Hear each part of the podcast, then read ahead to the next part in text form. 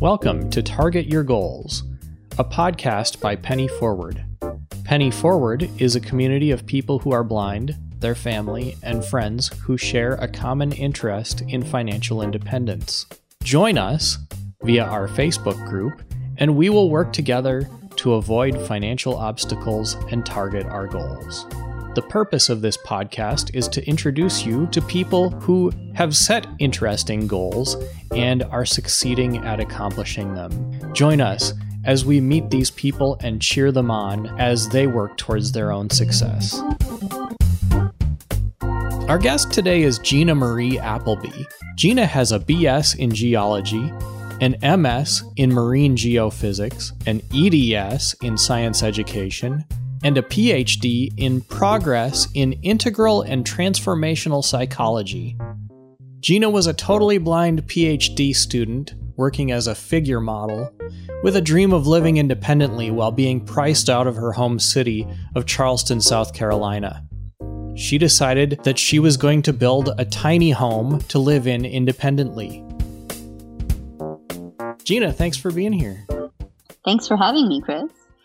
So let's start at the beginning. What is the beginning? Tell us your story. Let's begin with the idea of building this tiny home. Yes, let's begin there. So, this is over three years ago, actually, around Thanksgiving. And I'd, I'd been living in Charleston for a few years. I'd moved back in terrible apartments, horrible housemates, the worst of conditions. And as happens in many beautiful cities, the price of rent was increasing and my income was not increasing uh, to match that. And so I was really struggling as a blind person who walks everywhere and really needed to be in a major city where I could walk to everything I needed. Uh, to figure out how I could make my living situation work. So I had this idea to build a tiny house. And what brought you to that idea particularly? well, you know, my dad was really into the TV shows and I'd heard about them and it was just such a neat idea to have my own tiny little space in the world. You know, not a big place, not anything, not a huge house with a big mortgage, just a little tiny house that was just for me. And I really got caught by the idea of it. And I had no idea what was involved in the in the construction and the coordination of such a project but i really resonated with that idea of just having my own little tiny place. So that's where it began. And and of course i didn't have the money. I had no idea what i was doing. That didn't stop me. I started a gofundme and i was off. What were people's reactions when you said i want to do this a lot of folks were skeptical. Others were very excited for me. And and like my dad had seen the TV shows and the other sort of popularized versions of tiny homes and we're like of course it's perfect. And this sort of naive way that you, you don't really understand what's involved in the whole construction. I, I did get a lot of support from friends and family and even many many strangers. What happened next well, I had to raise quite a bit of money just to get the trailer was over $7,000. And so that took a few months of heartfelt fundraising and a lot, a lot of people giving and helping out and sharing on social media. And I got the money together for the trailer. The trailer came in. It was beautiful, know, tumbleweed tiny home trailer, 26 feet by eight feet and I marched up and down it and said, "This is going to be here, and that's going to be over there, and this is how it's going to be." Yeah, the whole dream was in place, and it was just a matter of a lot of time after that. How did you find the trailer? You know, I looked around, I shopped around, I dreamed about what sort of tiny house I would like.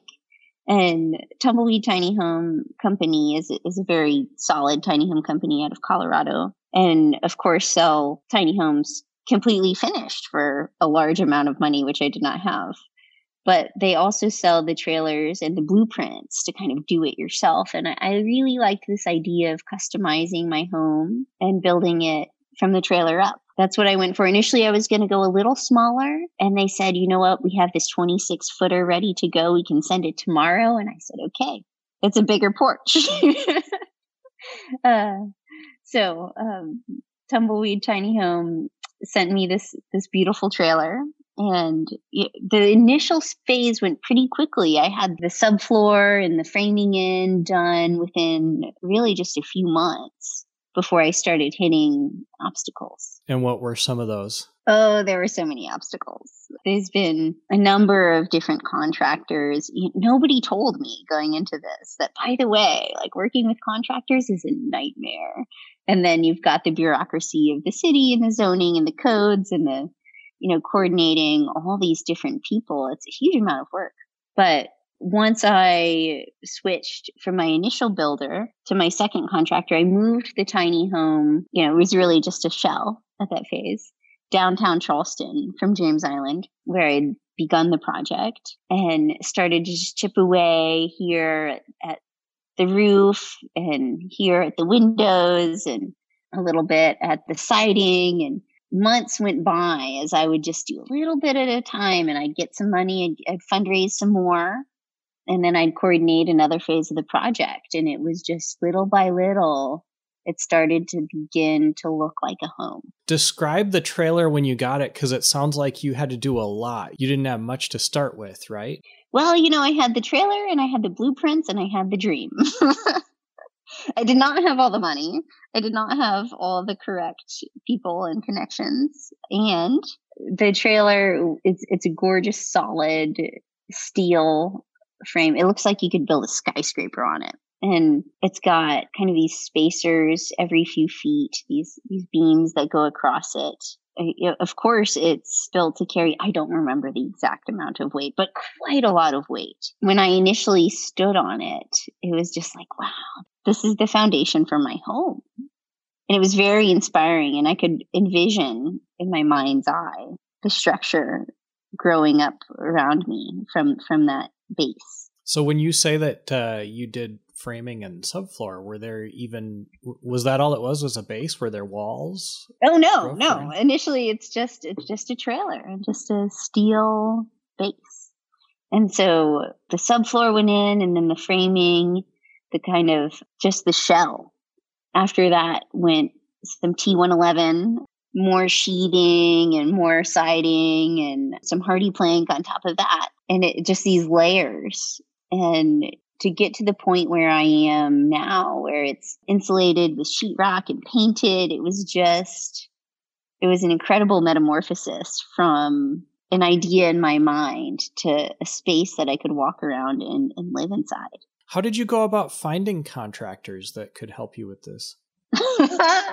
well, initially it was just kind of who do I know? You know, what what's the closest connection and who's willing to help me?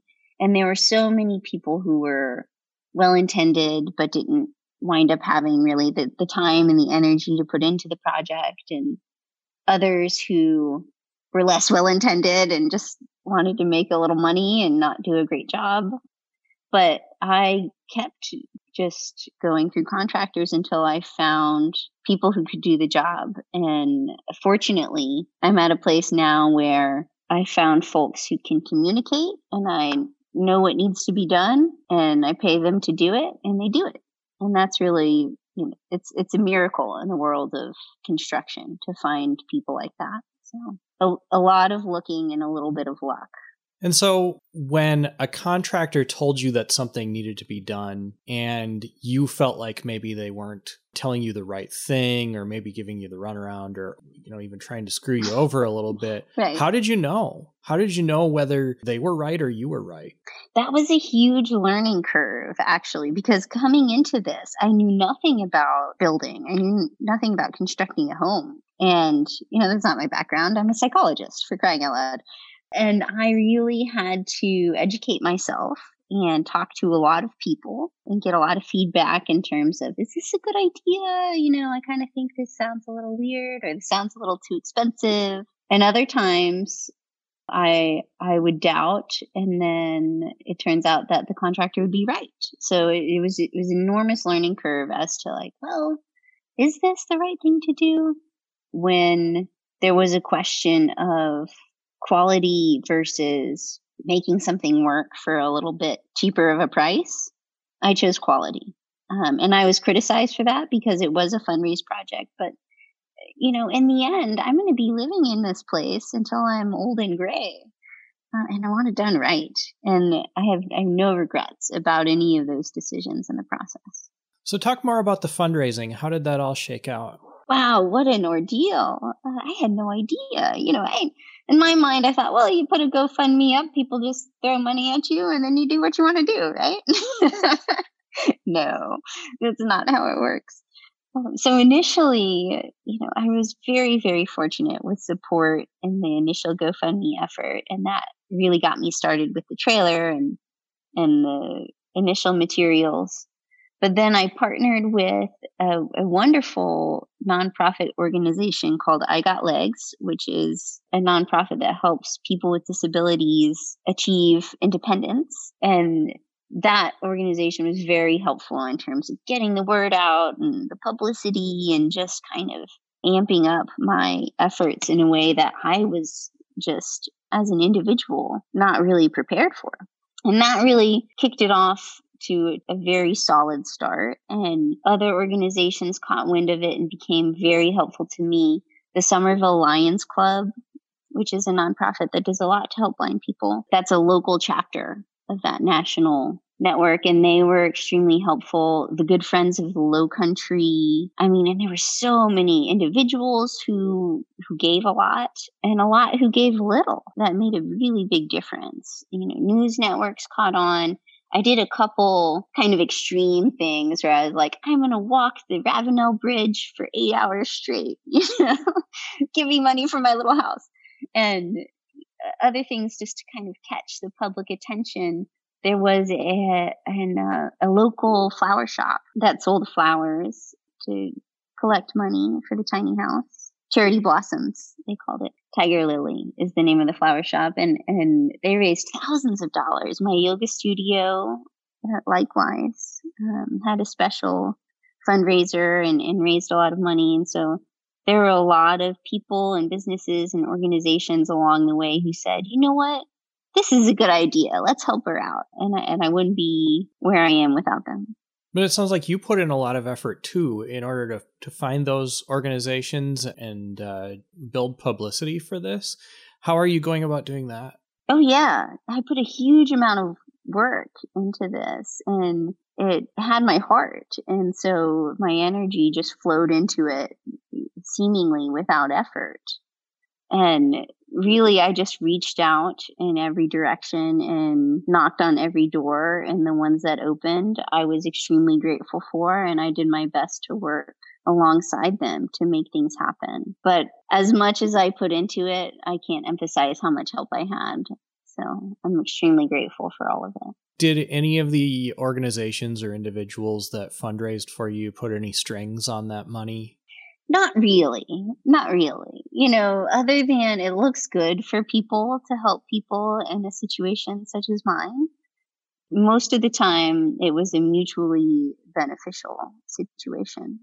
We'll hear the conclusion of this interview in a moment, but first, a brief word from our sponsor. Hi, this is Chris Peterson from Penny Forward. I use SuperBlink to produce my podcast because I want it to sound polished and professional, and they have the skills to make me sound better than I am. Visit superblink.org and check out what they have to offer. Maybe they can help you.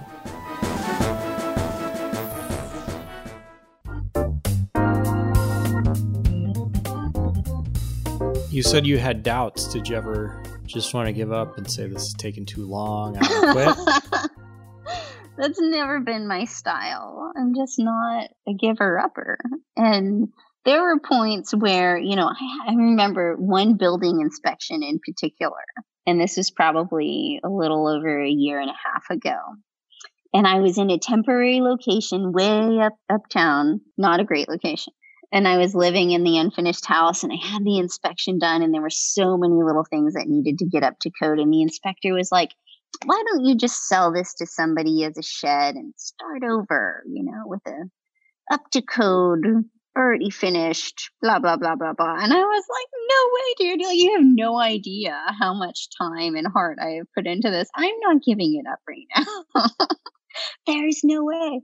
And so um, there were moments where others maybe thought that was the best route, but I wasn't having it. The little place is so beautiful and it's so mine. I really I changed the plans, I tweaked them to be just right. I added windows, I made the porch bigger, and it's just got this this vibe about it that's irreplaceable. You couldn't just switch it out for another house.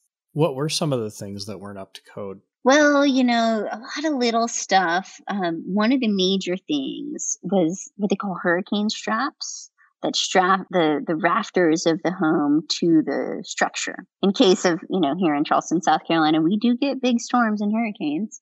So they wanted that roof really strapped to the structure with hurricane straps. So I had to tear out the sheetrock all around the, the inside roof line strap everything in and then replace the sheetrock, you know, stuff like that. That really had to be up to snuff. And I'm glad. I, one of the other things is getting strapped to a foundation, and that's what's happening now. The tiny house is currently lifted up on jacks and beams, and then tomorrow, actually, the foundation guy is going to come in and dig the foundation and, and put the foundation underneath it so I can strap to that, and that will satisfy the city's requirements in terms of of being up to code. So I know that there was a ton of stuff that you've uh, wrestled with with regard to the city. What were some more of those things? well, first of all, I am the first official tiny home that is going through all the the legal motions. That now there are quite a few on the peninsula who have they just kind of built something in their backyard and they let it fly under the radar. But this is the first tiny house that's checking all the boxes. So it's a big deal for the city to let this happen. And they didn't make it easy. but, you know, following all the initial, what an unusual project. And we don't even have, we don't even have requirements for a structure like this. You know, it's totally unheard of. But once we got past all that, the lot that I landed on, which is a beautiful location, and I really, I'm in love with the spot it happens to be a slightly smaller lot than the usual minimum for a single family home. And so I'm like, but but it's not a single family home, it's a tiny home. It's a tiny lot. It's a tiny home on a tiny lot. it makes sense. But that required, you know, quite a bit of bureaucratic this and that and, and getting a special exemption and the whole bit and a, a committee hearing and you know my heart thumping as the people are like okay and the tiny house on the tiny lot is fine it's been one obstacle after another, and I've cleared them all so far. So now exactly how long has this project taken so far? Over three years. wow.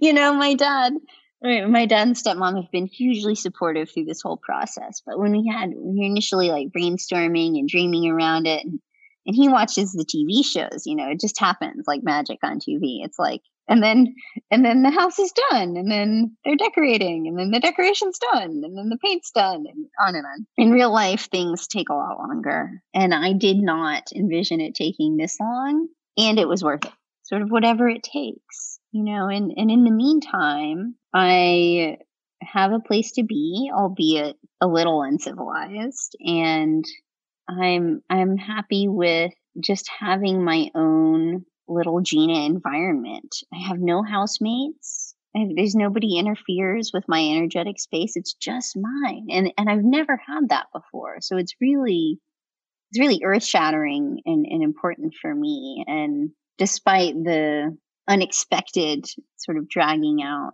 of the project. I'm really happy with it. But you have been living in it for quite some time now, right? Oh, yeah, over a year and a half without utilities. So I'm very much a gypsy. And, you know, at first, and, and I thought it was much more temporary. For sure, I'll be done in just a few months. You know, this will be done, that'll be done, da da da. You know, not so. But in the meantime, you know, I got a camping toilet, I got a camp stove, I uh, sort of just have a system, you know. At, at this point where I'm settled now, I have access to my neighbor's hose, an extension cord if I need to charge things and run the record player, basics, you know. And it, it just became a sort of a glorified camping situation that I adapted to. I shower on the campus where I work. I have a sort of just a hand crank washing machine And yeah, I, I look forward to the day where I have all the civilized amenities and people lived for thousands and thousands of years without central heat and air and light switches that flicked on and off and plumbing and all these things. So for me to do it for a little while is it's an interesting experience and I'll be happy when it's over. Was living like that a new experience for you and what did you have to learn in order to be able to do that?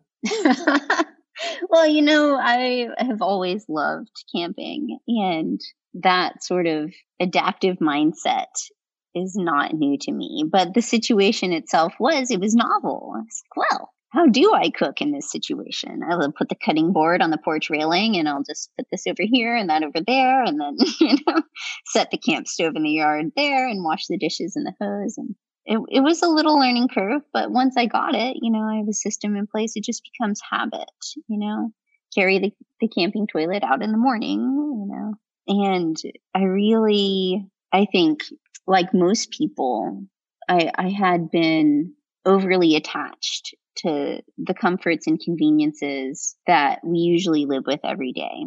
And once those were removed, I realized that life could go on just fine as long as I was willing to do a lot of little things to do to do the work to make life work.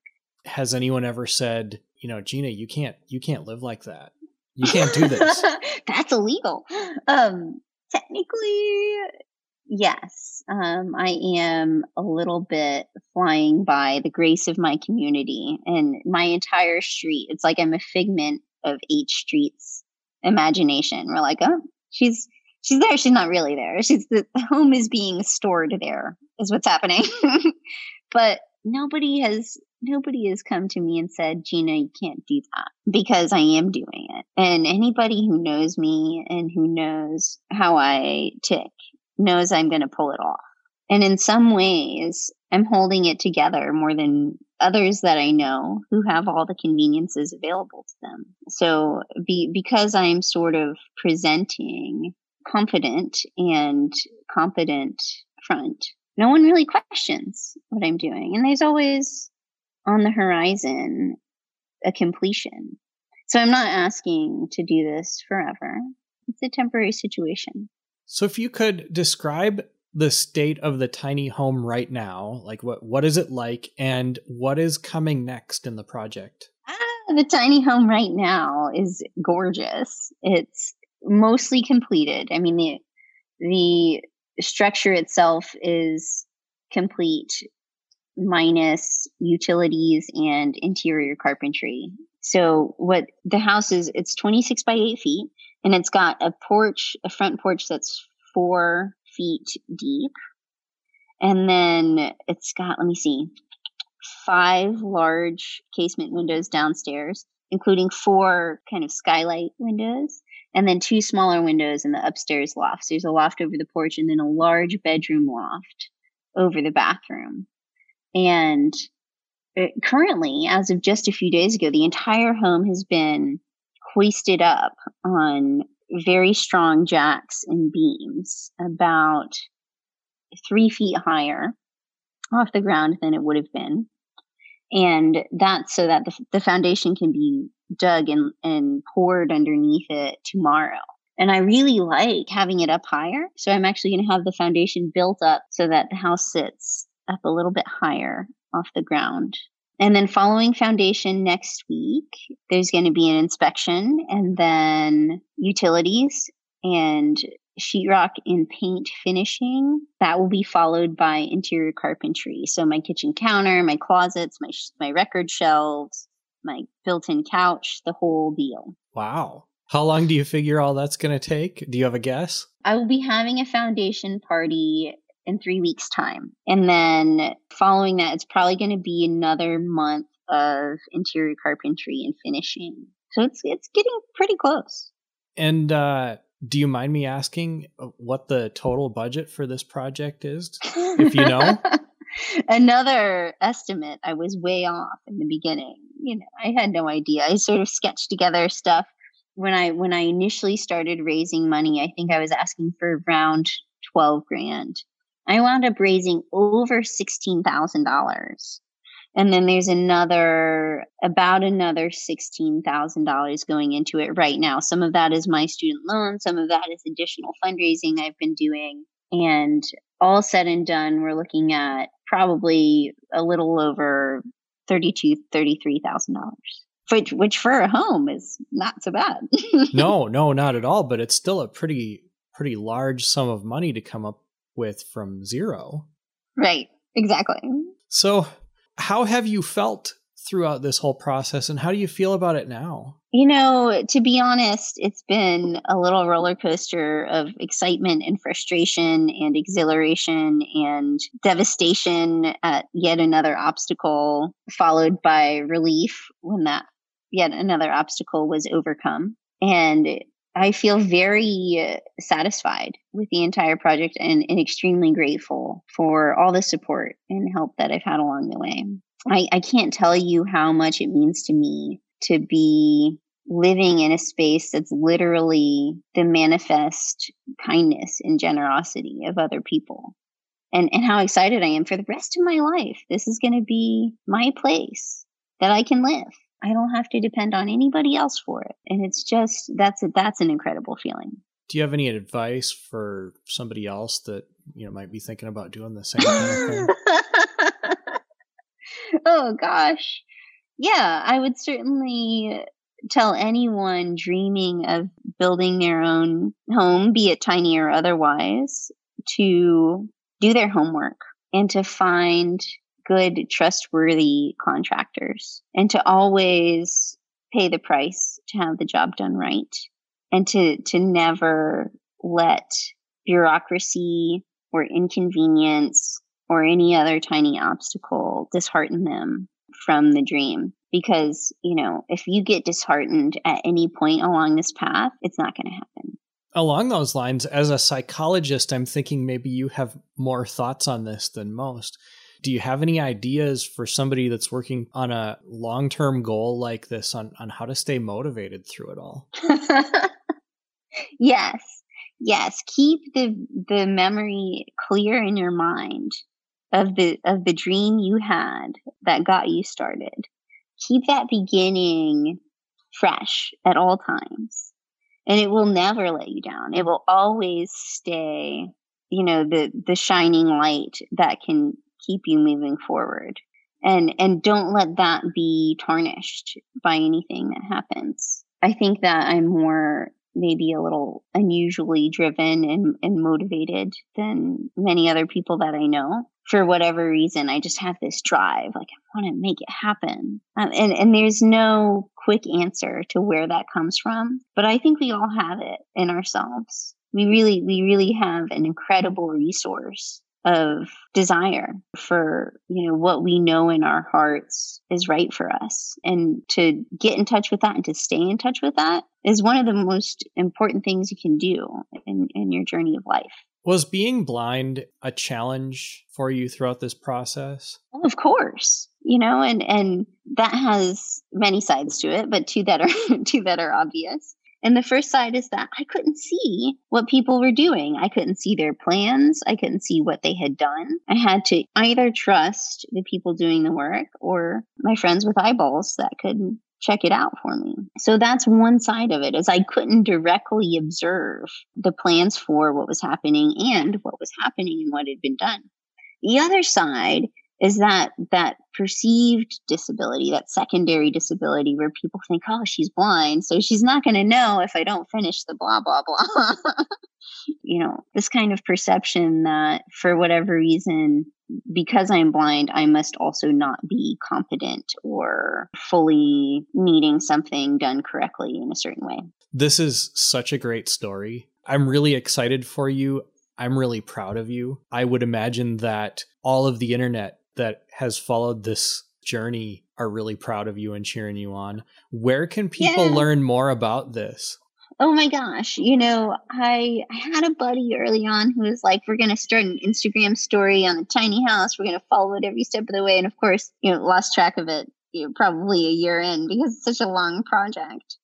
I do post regularly on my Facebook with whatever photos and updates that I have It's Gina Marie Appleby is, is my Facebook. I'm pretty sure it's public, so people can just follow it. And ultimately, I'd love to get a camera on the on the finished project and be like, here's the completed tiny house because there's so many people cheering along the way, and I want not not that things should be product or destination driven, but I want people to see sort of the monumental accomplishment of the finished home. Oh, I think people are going to love a virtual tour. Yeah, yeah.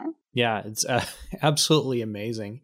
Again, I just want to thank you for being here and and I'm really excited and proud and uh, have all kinds of feelings about this and I really want to thank you for sharing your story. This is very, very cool. Oh, thanks for having me, Chris. Thanks for talking to me. I really appreciate you giving me a platform to share this reality.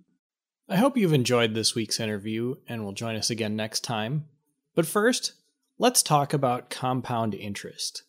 Compound interest, or sometimes referred to as just interest, means two things depending on the context. In the context of credit cards, compound interest means that you pay the credit card company a little bit of extra money in return for them lending you money, which you need to then pay back when you spend money on your credit card. If you spend $500 on a credit card and you pay $25 a month, it'll take 26 months to pay that off. And by the end, you will have paid the credit card company $636. On the other hand, if you put money in a savings account, you also earn compound interest. And in this case, the bank pays you to have money saved in their savings account. They don't pay you as much as a credit card company charges you to use their money, but you do make a little bit of money by having your money saved in a savings account. As an example, if you put away $25 a month for 26 months, which is just a little over two years, you will have saved about $612 in the average savings account. That is something that you may want to take into consideration the next time you think about spending money using a credit card. Bankrate has a nice screen reader accessible calculator, which will help you to determine if you spend a certain amount of money on a credit card, about how much you will pay, and about how long it will take to pay that off. Check that out and think about it. Do you want to accumulate money or do you want to pay someone else to lend you money? Sometimes you don't have a choice, but when you do, accumulating money may be a better choice in the long term. We hope you have enjoyed this week's episode of Target Your Goals, a podcast by Penny Forward. For more information about Penny Forward, like us on Facebook, join our Facebook group, or visit www.pennyforward.com. Until next week, I'm Chris Peterson. Thanks for listening.